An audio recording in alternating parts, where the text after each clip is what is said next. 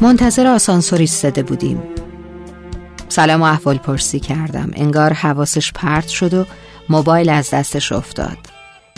تازه متوجه شدم دو تا گوشی داره. اونی که بزرگتر بود و جدیدتر به نظر می اومد سفت و محکم بین انگشتاش خود نمایی می کرد. اون یکی که کوچیکتر بود و قدیمیتر روی زمین افتاده بود و بند بندش از هم جدا شده بود. باتریش یه طرف در و پیکرش یه طرف. از افتادن گوشی ناراحت شد. خونسرد خم شد و اجزای جدا شده رو از روی زمین جمع کرد. با لبخندی به لب باتری رو سر جاش گذاشت و گفت خیلی موبایل خوبیه. تا حالا هزار بار از دستم افتاده و آخ نگفته. موبایل جدید رو سمتم گرفت و ادامه داد اگه این یکی بود همون دفعه اول سقط شده بود. این یکی اما سگجونه.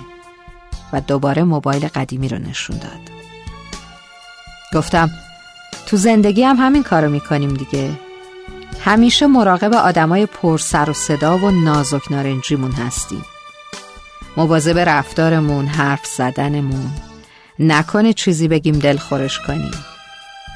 اما اون آدمی که نجیبه اونی که اهل مدارا و سازشه یادمون میره که بابا رگ داره. حس و غرور داره. آدمه.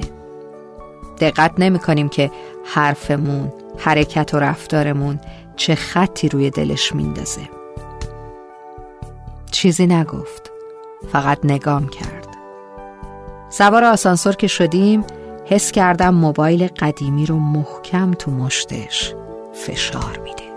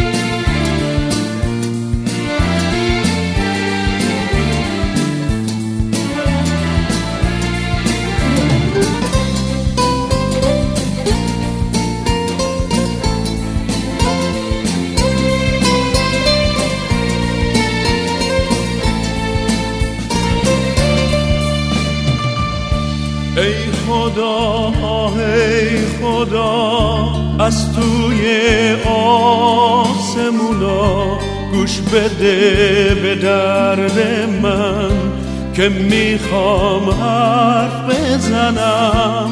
واسه یک روزم شده سکوتم رو بشکنم.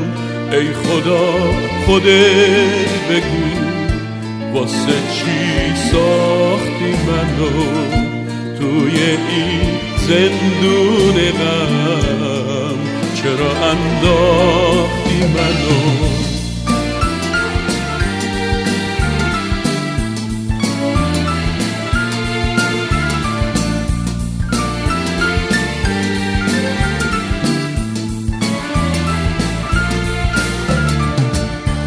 ای خدا ای خدا از توی آسمونا گوش بده به درد من که می‌خوام حرف بزنم. واسه یک روزم شده سکوتم رو بشکنم. ای خدا خودت بگو واسه چی ساختی منو توی این زندون غم. چرا انداختی منو؟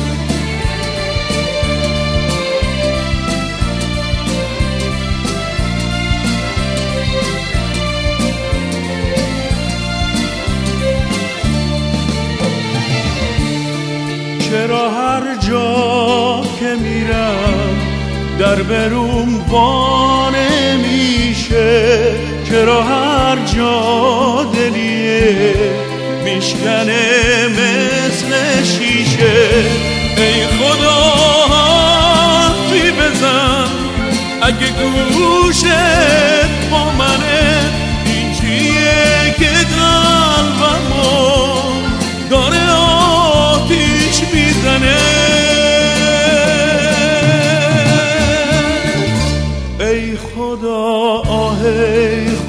خدا از توی آسمونا گوش بده به درد من که می‌خوام حرف بزنم.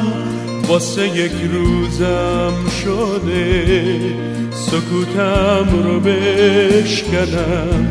ای خدا خودت بگو واسه چی ساختی منو؟ توی این زندون غم چرا انداختی منو؟ ای خدا خودت بگو. واسه چی ساختی منو توی این زندون غم